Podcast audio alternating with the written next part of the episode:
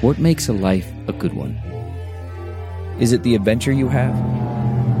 Or the friends you find along the way? Maybe it's pursuing your passion while striving to protect, defend, and save what you believe in every single day. So, what makes a life a good one? In the Coast Guard, we think it's all of the above and more. But you'll have to find out for yourself. Visit gocoastguard.com to learn more.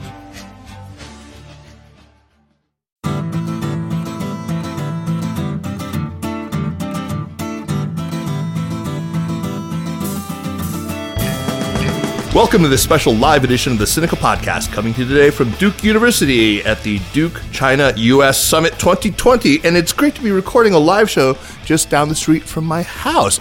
Hello, Duke! The Sinica Podcast is produced in proud partnership with SupChina. If you are not already subscribing to SupChina, you are missing out on the best English language source for daily news about China. Our daily email newsletter is just chock full of important news, uh, links to the original writing and videos and other great podcasts on our site. So do become a SupChina Access subscriber and treat yourself to a feast of business, political, and cultural news about a nation that is reshaping the world. I'm Kaiser Kuo, and today on Sinica, I am delighted to be joined by Ambassador Craig Allen, who is president of the U.S. China Business Council. Craig has had a long, storied career in the Department of Commerce. He was regaling me with some great stories last night. I wonder if any of them are appropriate for sharing today, but uh, many postings around Asia, including in mainland China, in Taiwan, in Japan and Brunei, where he served as ambassador before being named to the presidency of the U.S. China Business Council. Uh, Craig Allen, welcome back to Sinica. It's great to have you. Thank you so much, Kaiser. Great to be here. So um, let's make the best of it today because I don't know how much longer we're going to be able to gather in large groups like this. So, Craig, we saw markets really take a beating this week here in the U.S., and it's pretty clear that this bearish sentiment reflects real concerns about the, the impact of COVID-19, uh, the epidemic which has walloped China. As head of the U.S. CBC, uh, you are really well positioned, of course, to give us a sense of how American businesses with exposure to China and really what American businesses don't have some exposure to China, uh, your constituents really how are they being impacted? What are you hearing from them about their, their, their biggest concerns right now? Uh, terrific. Thank you, Kaiser. So, the first thing to note is that stock markets are down about 12%. So, we're in correction territory over the course of this last week. So, indeed, the markets have caught up with what could be considered a global pandemic. I think looking at the ground in China, how are American, and not only American, but all companies dealing with the challenge, there are three things, uh, uh, four things that I would like to highlight. First, uh, for those companies that want to reopen and really get get back to working again. There's a lot of red tape. There's a lot of forms that have to be filled out. Employees have to have their temperature taken every day. There's reports back and forth. So it's very difficult. Um, we had one company report that uh, the local government ordered them back to work, but the provincial government ordered them to close down. Hmm. So it's difficult to be legal when you're receiving contradictory information or uh, orders. The second problem that companies have is with regard to personnel. Right. A lot of personnel have not yet returned. Some personnel are stuck in Hubei. So many companies are not able to operate fully because they are lacking key personnel. Foreigners who are not in China currently are going to be quarantined when they come back for two weeks. So they are not coming back. Many companies don't have some of their senior engineering or other talent. Right. A third problem uh, would be on supply chain. So a lot of companies are not able to receive parts and inputs. Uh, the warehouses are closed. A truck uh, coming uh, from one province to another will have its driver quarantined at the border and therefore are not able to receive their goods. Perhaps most importantly, demand is down. So, for almost all companies, uh, they're seeing a drop off, a severe drop off uh, in sales. And it uh, doesn't matter, almost doesn't matter what industry uh, you're in. Demand is down, confidence is down, business is down, and their profits, are, therefore, profits uh, are uh, affected. I would say that in most of China, what I'm hearing is that things are getting back to normal, but that's tentative. Right. Uh, and it remains to be seen if that'll be sustained.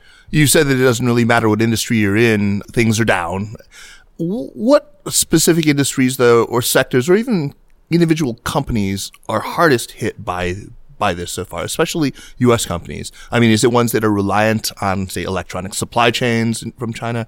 Uh, who's really feeling the pinch worst right now? So that's an evolving question, um, but uh, the most hard hit would be travel and tourism, uh, also franchise. Um, most retail establishments have been closed, and uh, so without any orders whatsoever. I would say um, also regionally, there's a great deal of variation. So up in Heilongjiang, uh, for example, or Kunming, uh, it is probably business as usual. Uh, but uh, in Hangzhou, in Wenzhou, and in, uh, obviously in Wuhan, uh, things are much more difficult. Um, the electronics industry, the automotive industry, which both have really long supply chains, right. have been deeply affected. And you saw that immediately uh, in Korea and Japan. And we might see that more uh, in, in the near future here in the United States, simply because our supply chains are longer and the inventory pipelines uh, had been filled. Uh, but that may uh, be happening here. Uh, so electronics and automotive have been particularly badly hurt, uh, in addition to the travel services and consumer services industries. Yes. I, am certainly not the first person to think this thought, but it, it strikes me that uh, the let's call it a pandemic now. The pandemic has served as something of a, a preview, or maybe even a dry run for decoupling, what's been called decoupling or deglobalization, even if you want to go further. Uh, and it's a pretty grim picture. Uh, is anyone being now persuaded of, of the folly of pursuing that path, just having seen what it can actually do? Well, I think that decoupling is a poorly defined concept in Washington, most people would look at this, I hope anyway, only in terms of the most national security intensive areas, be that telecom or, or weapons. But decoupling to some is reducing the amount of interdependence and synergy and cooperation uh, between uh, the two countries. And indeed, uh, coronavirus uh, does challenge us, and it does challenge companies uh, that are heavily invested in China. However, at the same time, uh, I don't think that this uh, hopefully short term uh, problem should uh, make us myopic about the fact that China will represent 30% of global growth over the next 10 years, and that uh, an American company, if they wish to be a global leader, really has to be a leader in China, has to be one of the top two or three companies in China if they are to be a global leader. Uh, China uh, and the region uh, will produce as much as 60% of global growth over the next 10, 15 years.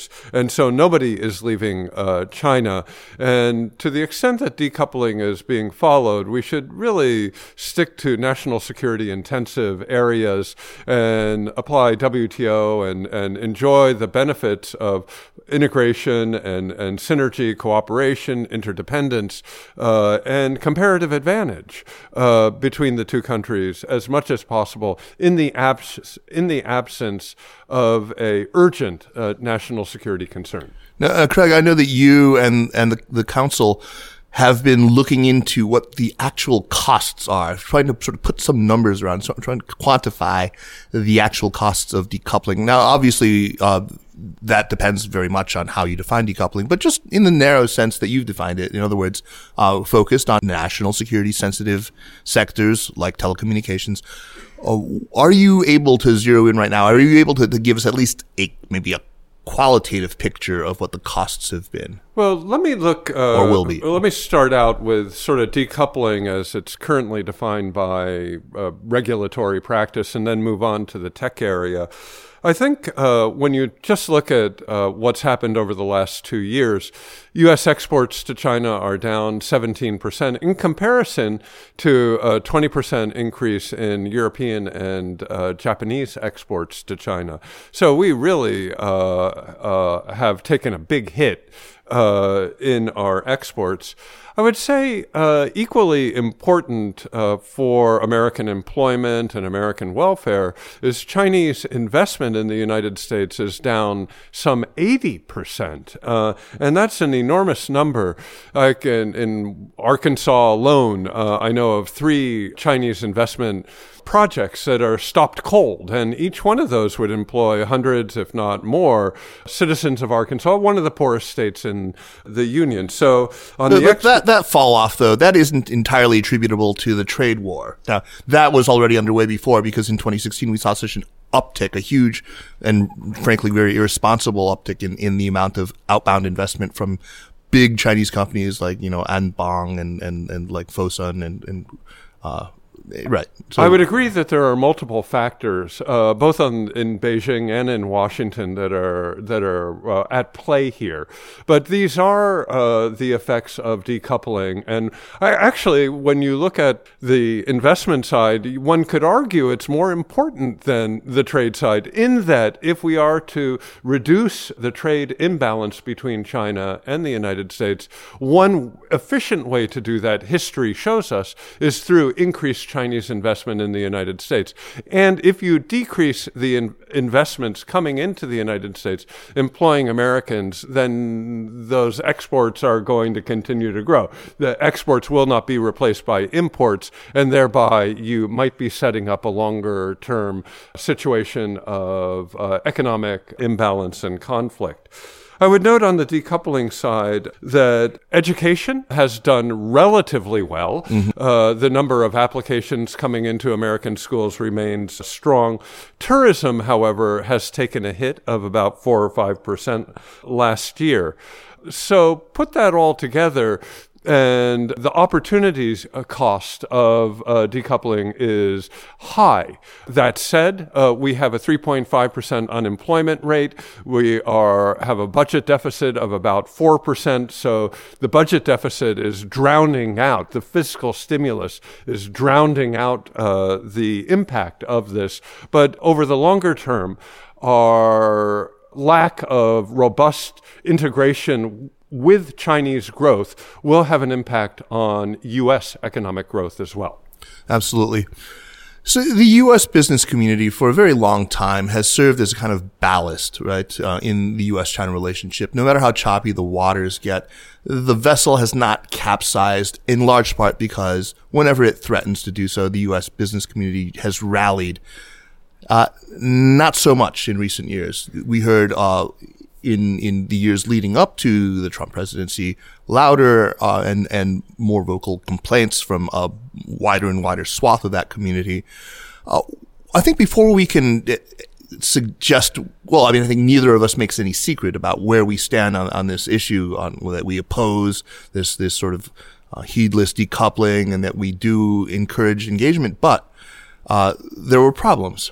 What went wrong having talked to so many people, know, your constituents, what did they tell you? What were their chief concerns and what should we make a priority to address? Is it intellectual pro- property theft? Is it, uh, forced technology transfers? Is it lack of market access? Is it, you know, China's failure to live up to certain WTO commitments and open certain sectors, uh, for U.S. participation? What were the priority issues for them? Well, before uh, talking about what went wrong, I think it's important to acknowledge that a lot of things went right. Sure. Um, as many as 2.4 million Americans are employed in U.S. relations, economic relations with China. Uh, since WTO, U.S. exports uh, to China increased 500%, and agricultural exports increased 1,000%. So a lot has gone right. But your observation that American companies are less enthusiastic to publicly defend engagement is, I think, right on target and important to note. So what went wrong? I think on both sides uh, that there it's important to reflect. Firstly, China has changed. The China that we knew immediately after the WTO 20 years ago is not the China that we face today. And indeed, I would say a turning point was the great financial recession of 2009, at which point Wang Qishan, uh, currently the vice president, uh, told at that time Secretary of the Treasury Hank Paulson that Hank, we used to look at you as our teacher, and now we realize that we have no more to learn. And from that time, China began to diverge uh, from the global economic norms and began to take less seriously its WTO commitments. So we would win a case in the WTO, and China would uh, decline uh, to actually implement the judgment. Um, we find this in economic terms. I think that uh, we find it in geopolitical terms, uh, and perhaps looking even at the Chinese situation, we find a divergence uh, from global norms rather than a convergence with. So the fundamental fact is that indeed uh, China has changed, uh, and American companies uh, who had been doing business in uh, China are finding it more and more difficult in many cases to do so. I would say that the challenges to American companies are severe. And some of those are market challenges, and others are government coordinated challenges. I'm talking uh, about sort of data transfer, data, data localization requirements, the national security law, the national intelligence law, things like this. Well, uh, regulatory some, things. Some of those that you mentioned are coordinated or uh, adjudicated within the WTO, and others are not. Right. And I think that it's important to make a distinction between the two because it is true that the implementation of the WTO has not been uh, fulsome, and I would submit as uh, primary evidence a Made in China 2025 uh, plan, which I would argue is WTO non compliant across many chapters. Uh, but in addition to that, you have uh, a good number of disciplines that are not covered under the WTO. For example, uh, cyber and data and digital and antitrust law are not covered in the WTO. And as they have not been covered under the WTO, American companies have found challenges there that cannot be addressed in WTO language. Right. And uh, therefore, there has been no redress. And we find the uh, probability of redress uh, difficult. Now, these problems are concentrated not uh, so much in the consumer goods area, but rather in the areas dominated by Chinese state owned enterprises and in high technology. So, consumer goods, generally, things are very fine. Industrials and chemicals and petrochemicals, that's, that's very fine. Uh, food is quite good, lots of room for growth. Uh, then you get into heavily regulated services, more difficult. And then you get into high tech, yet more difficult. Right. Last night uh, over dinner, you you shared a couple of interesting statistics with me from survey research that you've done with your constituents. I, I, should I call them your constituents? Yeah, sure, of course. Members? Your, your, members, your members. I think that's the terminology you use. Uh, and it, it turns out that many of them, while maybe not vocally contrite about having supported uh, a, a, firmer stance, are have, have expressed a bit of regret. They think things have gone too far. Can you share those numbers with us? So on January 16th, the United States and China signed a phase one agreement bringing a pause to the US China trade uh, conflict and beginning a new stage. So we did a survey of our members as to their thoughts on was this a good thing or a bad thing? How does, how does it work for you? And what we learned was that 80% of our members uh, thought that this was a good thing. Hmm. And uh, that is a good, strong affirmation uh, of the Trump administration's uh, policies and strategies, uh, at least in uh, the trade area. However, only 19% of our members thought that it was worth the cost. In other words, there is a very high cost that we have paid for the Phase 1 agreement, and that that cost continues to be paid.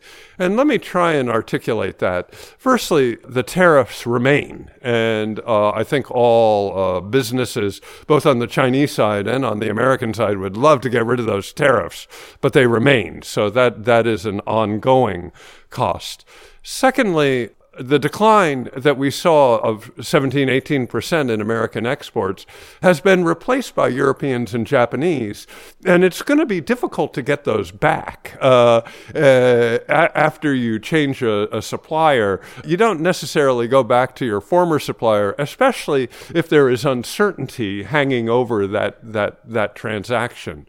I think all of our members also are very respectful of uh, the force uh, of nationalism in China and very concerned that this not become a broader uh, type of, if you will, PR battle that American companies have to face.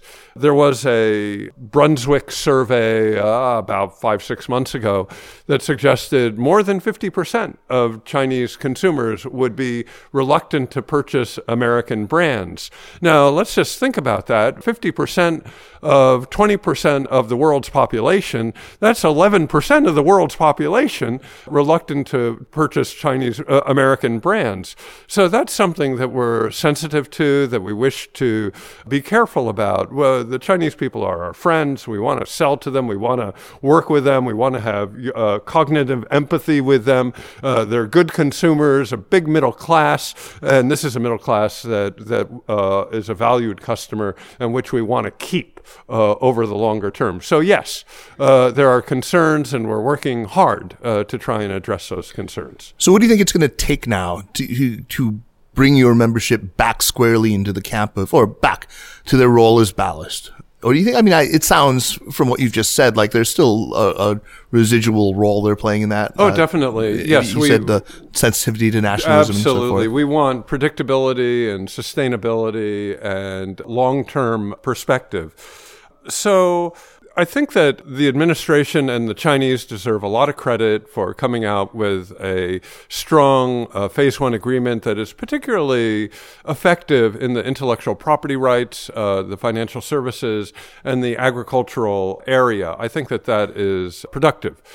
The second phase of these negotiations, however, are going to be much more difficult, and they include the parts of the economy where the Communist Party of China and the government of China really play an outsized role in, in management and um, uh, control. Uh, and that would include uh, subsidies. Uh, this is a sensitive subject in any country, and therefore I think that we uh, need to approach this soberly and with caution. Similarly, the role of state owned enterprises in the Chinese economy is very important uh, to g- the global economic and trading system, but it's also very sensitive in China. We have to remember state owned enterprises played an important role in the Han Dynasty, uh, if you were to consider salt uh, and iron, right? uh, and, and, and iron. The third uh, topic, however, uh, might be the most difficult. Uh, uh, uh, uh, the third topic of the phase two negotiations, and that would be technology policy. And here, this is very difficult. Xi Jinping has clearly articulated a uh, economic development model that preferences innovation and technology. Uh, and the issue is, uh, can that be done in WTO compatible manner? And can it be done in a manner that actually benefits the global technology uh, and innovation ecosystem rather than drains away from the global innovation ecosystem? And I think that that is a more difficult question. And it's difficult in part because, well, the entire U.S. China relationship is being increasingly framed, at least within the Beltway, in terms of national security. And because technology is such an important piece of that, naturally, the entire U.S. China relationship now is, is the dual lenses of nat- national security and technology. Recently at the Munich uh, Security Summit, we had both uh, you know, prominent people on both sides of the aisle, Mike Pompeo, our Secretary of State, and Nancy Pelosi, who really has never sort of lacked for bona fides in, in terms of her hawkishness on China. But both of them were, were very uh, vocal about uh, their opposition to Huawei. Nancy Pelosi said something about uh, choosing Huawei is choosing authoritarianism over over democracy. Right now, uh, let's let's dig in a little bit about on on, on this issue. Um, one thing that I've noticed, I, I have a, a, sort of theory that uh, American technology companies, uh, because they had enjoyed so much prominence in in the beginning, really, um, just you know, a, a dozen years ago or so they began to have a, a, larger sort of share of voice within your membership and membership of, of, of the, uh, of AmCham and other, other industry organizations. And their complaints were really sort of taken quite seriously. Uh, now though, I, it's, it's interesting. I'm, I'm seeing a real schism in, within the tech community with, some of them. I, Brad Smith recently has given a lot of speeches about uh, really resisting decoupling and engaging China, while on the other hand, we've had Mark Zuckerberg testifying before Congress and talking about uh, the dangers of TikTok and how if you overregulate us, we're ceding the field basically to the evil Chinese. Uh, where is Silicon Valley in in this? Where do they stand? Which side are they on? So uh, I would uh, resist answering the question in that form, in that uh, I think that we're dealing with uh, two governments uh, that are changing their technology policies uh, at the same time. So, where would we be in a positive sense is to try to encourage the Chinese government uh, to take steps uh, that are uh, com- that they have committed to within the WTO vis-a-vis intellectual property rights or forced technology transfer or standards or state-owned enterprises to create a, a level playing field for American companies. And I think that that work uh, is ongoing and it is critically important. And that is why the phase two negotiation, which includes subsidies subsidies and state owned enterprises and technology policy, and all of those are wrapped up together, are so important. And we want China to play a positive role in the global innovation ecosystem. So that said, Made in China 2025 in specific, but not only that, lit a lot of light bulbs uh, sure. in Washington. And the very clear articulation in that plan of a goal for Chinese companies to dominate uh, the industries of the future set off a reaction not only in Washington, but also in Brussels, in Tokyo, in, in Seoul, and around the world. And thus, we have seen a tightening of export controls, uh, in particular, uh, and specifically around the industries nominated or put forward in the Made in China, uh, Made in China 2025. But similarly, we've seen an increase in investment controls in the United States and Europe, uh, also around those same industries.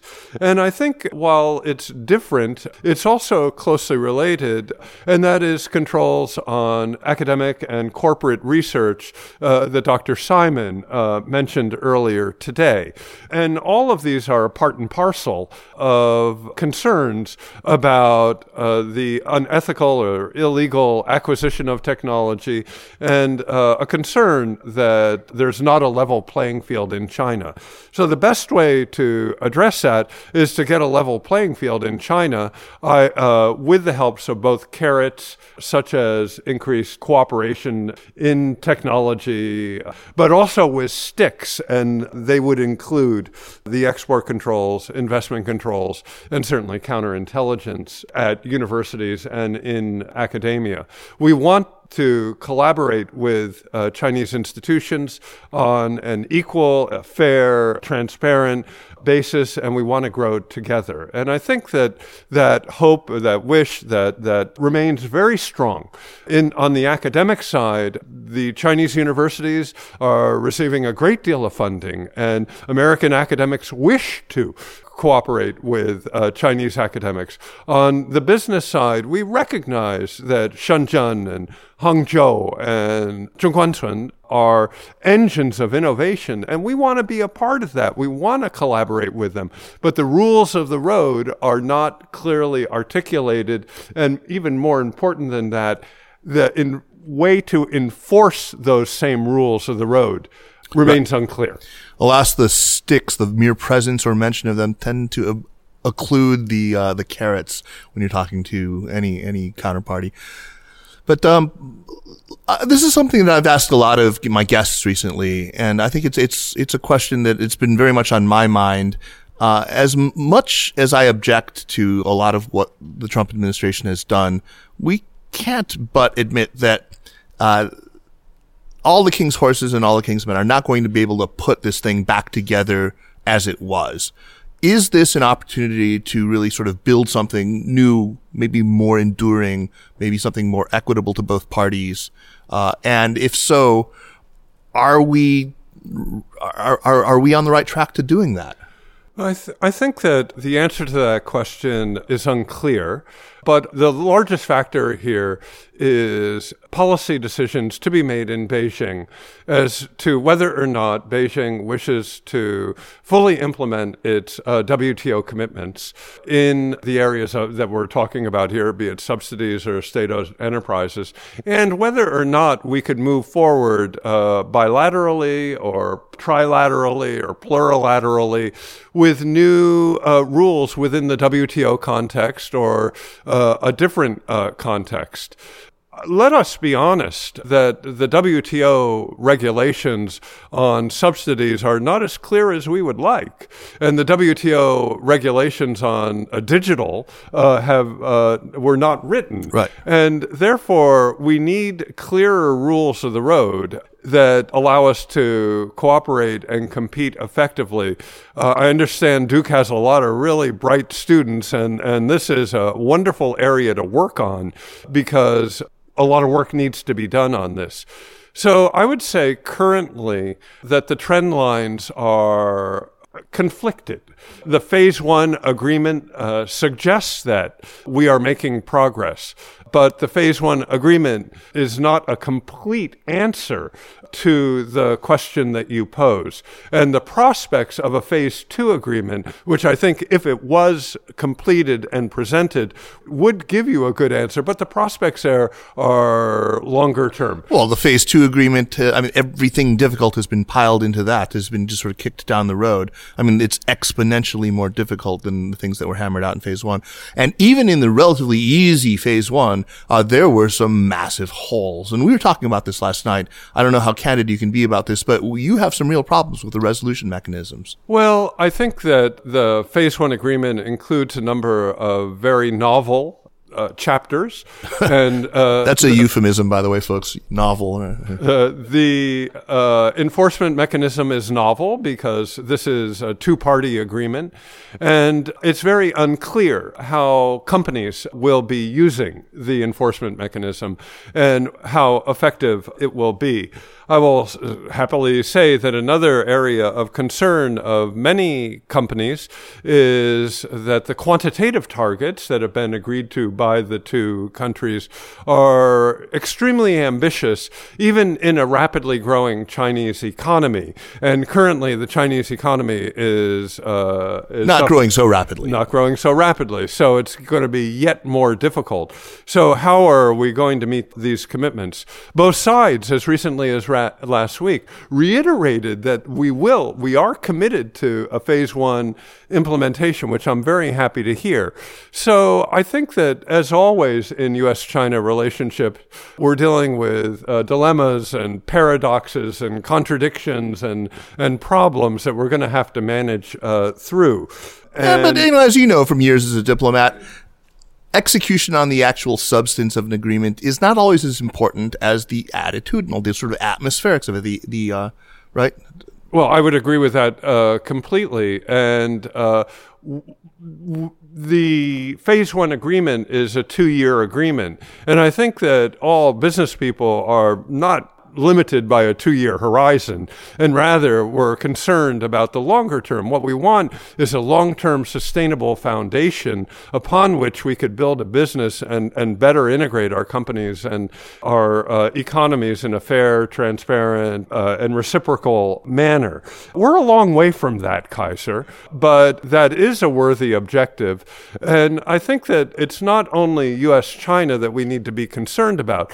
China moving either through through RCEP or Belt and Road is playing a larger and larger role in the rest of the rapidly growing parts of the developing world, particularly Southeast Asia. And we want to be there, and we do not want to be precluded from those markets. So this is not only a bilateral, rather, we've got to look at the chessboard as at least three level bilateral, yes, but also regional through APEC or ASEAN or the uh, other regional institutions, but at the same time, uh, multilaterally through the WTO. And uh, this problem cannot be solved bilaterally, That's like right. climate change cannot be solved bilaterally. Um, so this chessboard uh, is complex, and we need to work all levels of the chessboard simultaneously. One level that I'd like to talk about is uh, the, at the local level here in the United States. You're out there as part of your job. I mean, you've been at the USCBC now for 18 months, and it's been 18 difficult months. Uh, out there talking to people in, in business outside of the Beltway, especially to talking to uh, people in government at the state level, at the municipal level. Uh, I'm curious what you're hearing from them, and also what are you saying to them that, that seems really to to be to resonate to work. It's it's not the same thing you're going to be saying in an audience like this, a specialist audience. But when we're all out there, those of us who are sort of on your side, on our side of this, what are some of the the, the things that really resonate? Well, um, in talking to any mayor or any governor or um, World Affairs Council, uh, they're interested in jobs. Uh, secondarily, they're interested in jobs, and their third uh, t- uh, interest is jobs and uh, and investment. And so there's a great deal of interest uh, in Chinese investment in the United States, and a great deal of interest also uh, in exporting more uh, to uh, China.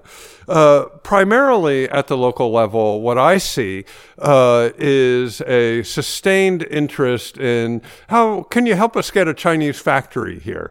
Uh, we need uh, uh, financing uh, for a new uh, water uh, system, and uh, I think that that that those questions are useful and important. And again, uh, I uh, look back uh, at uh, our relationship with Japan and Korea previously, whereby they substituted. Exports to the United States with investment in the United States.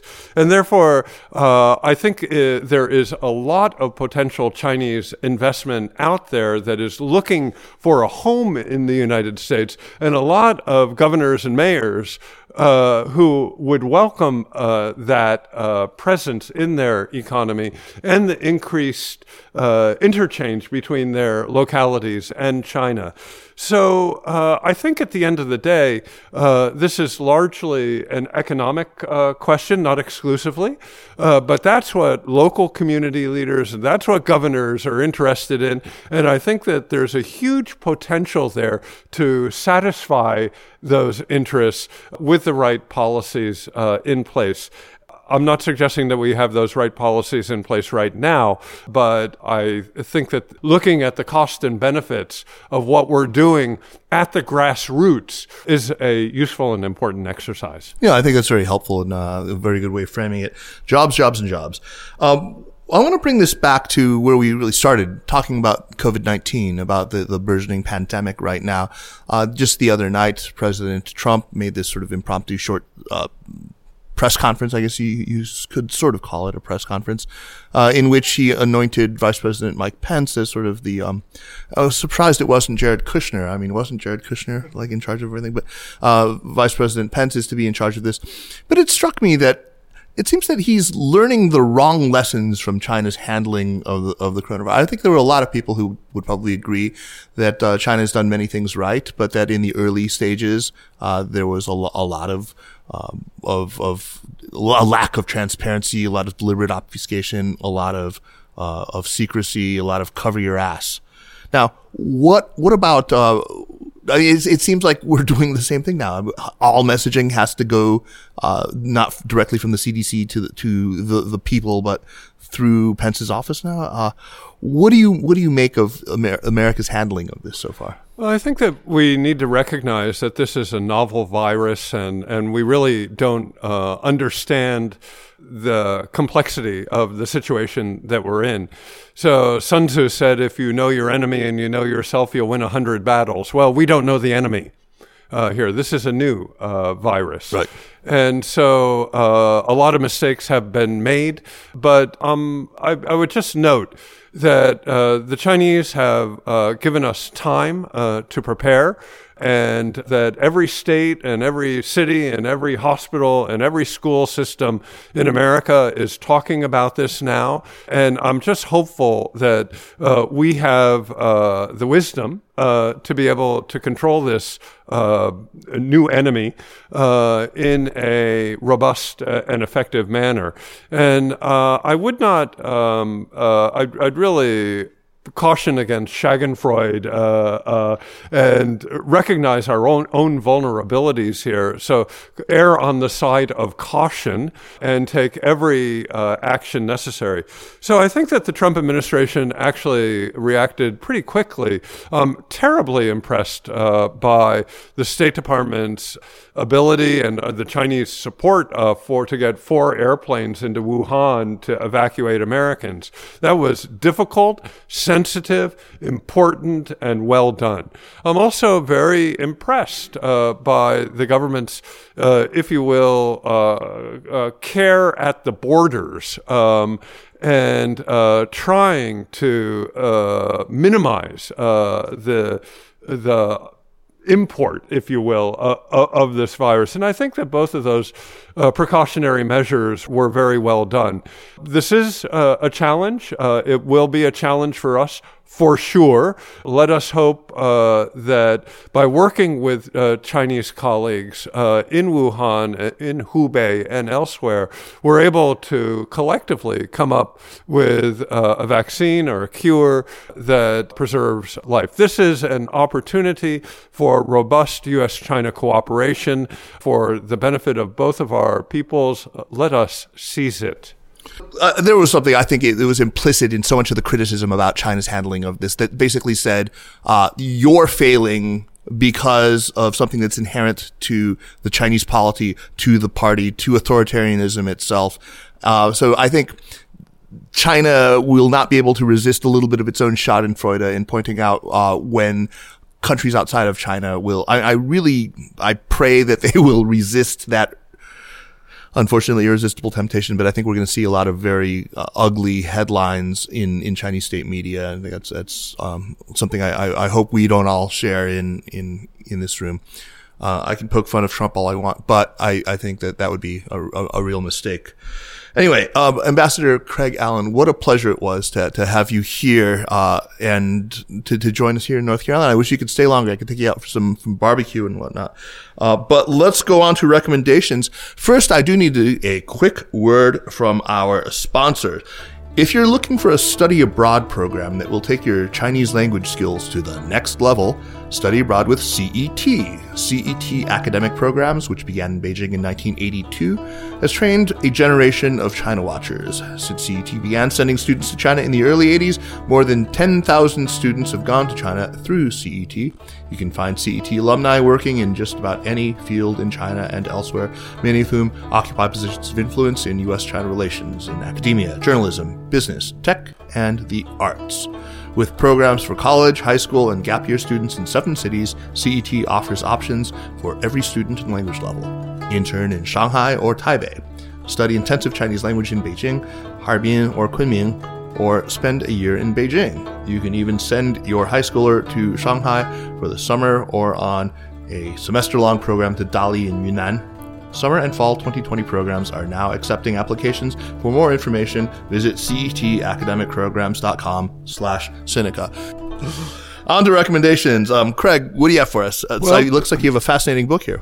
Uh, Kaiser, if you allow me, I'd have two. Oh, great! Um, yeah, absolutely. Uh, on the uh, my uh, flight uh, here was delayed by about three hours, so I finished a wonderful new book by Branko Milanovic uh, called "Capitalism, comma Alone." Capitalism alone, and the basic thesis of the book is that there are various forms of capitalism around the world, and that the Chinese system is a form of political capitalism competing with a meritocratic form uh, in the United States. Both have their strengths, both have their weaknesses. It's unclear uh, which is the better, depends on your perspective. Anyway, I thought that comparative study of economic systems was really fantastic. So I uh, could strongly recommend the Milanovic book for those interested in at kind of looking at uh, th- this issue from a systems level. This, my second recommendation would be a publication free on the internet, uh, published by Business Europe, called uh, "The EU and China: Addressing the Systemic Challenge," and it's on Business Europe's website uh, for free. And I really thought this was, this is also very recent, only published a month or two ago.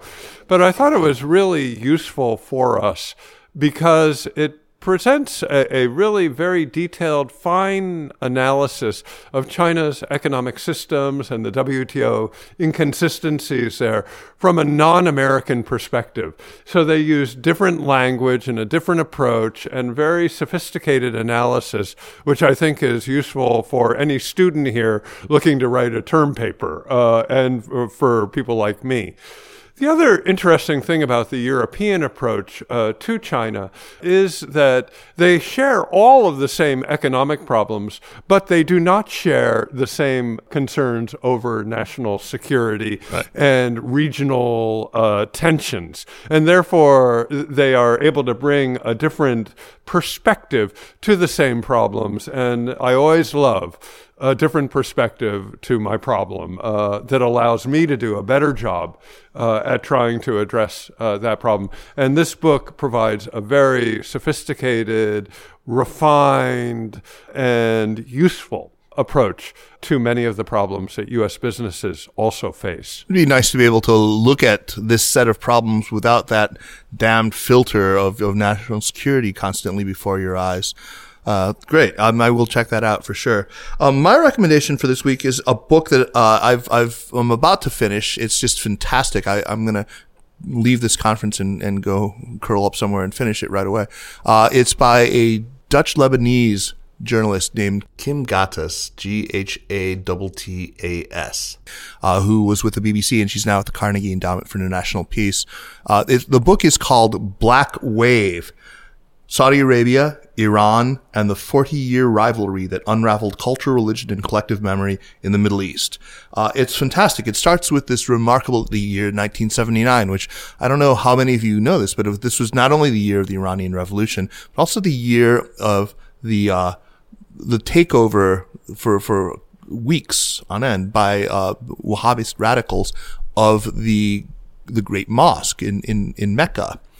And it was also the year of the Soviet invasion of Afghanistan. And she ties all these things together. Uh, it, it's masterfully told. She, she's, it's, she's a fantastically good writer. The cast of characters she introduces are not just that familiar cast of, of Islamic radicals, you know, the Sayyid Qutb and so forth, but also a lot of poets and philosophers and people in humanities. Uh, the tragedy that befalls, I guess, her city of her birth, Beirut. Uh, it's it's a phenomenally good book. I highly recommend it. Black Wave. Check check it out. Uh, and with that, Ambassador Craig Allen. It was just a wonderful thing. Uh, ladies and gentlemen, please, a, a, round of applause for Ambassador Craig Allen. The Sinica podcast is powered by SupChina and is a proud part of the Sinica Network. Our show is produced by Kaiser Kuo and Jeremy Goldkorn with editing help by Jason MacRonald. Drop us an email, really do, at Sinica at supchina.com. Follow us on Twitter or on Facebook at, at SupChina News, and make sure to check out all the other podcasts in our network, which is growing. Um, and watch this space for announcements for new network shows, which are coming soon. Thanks very much for listening. We will see you next week, and take care.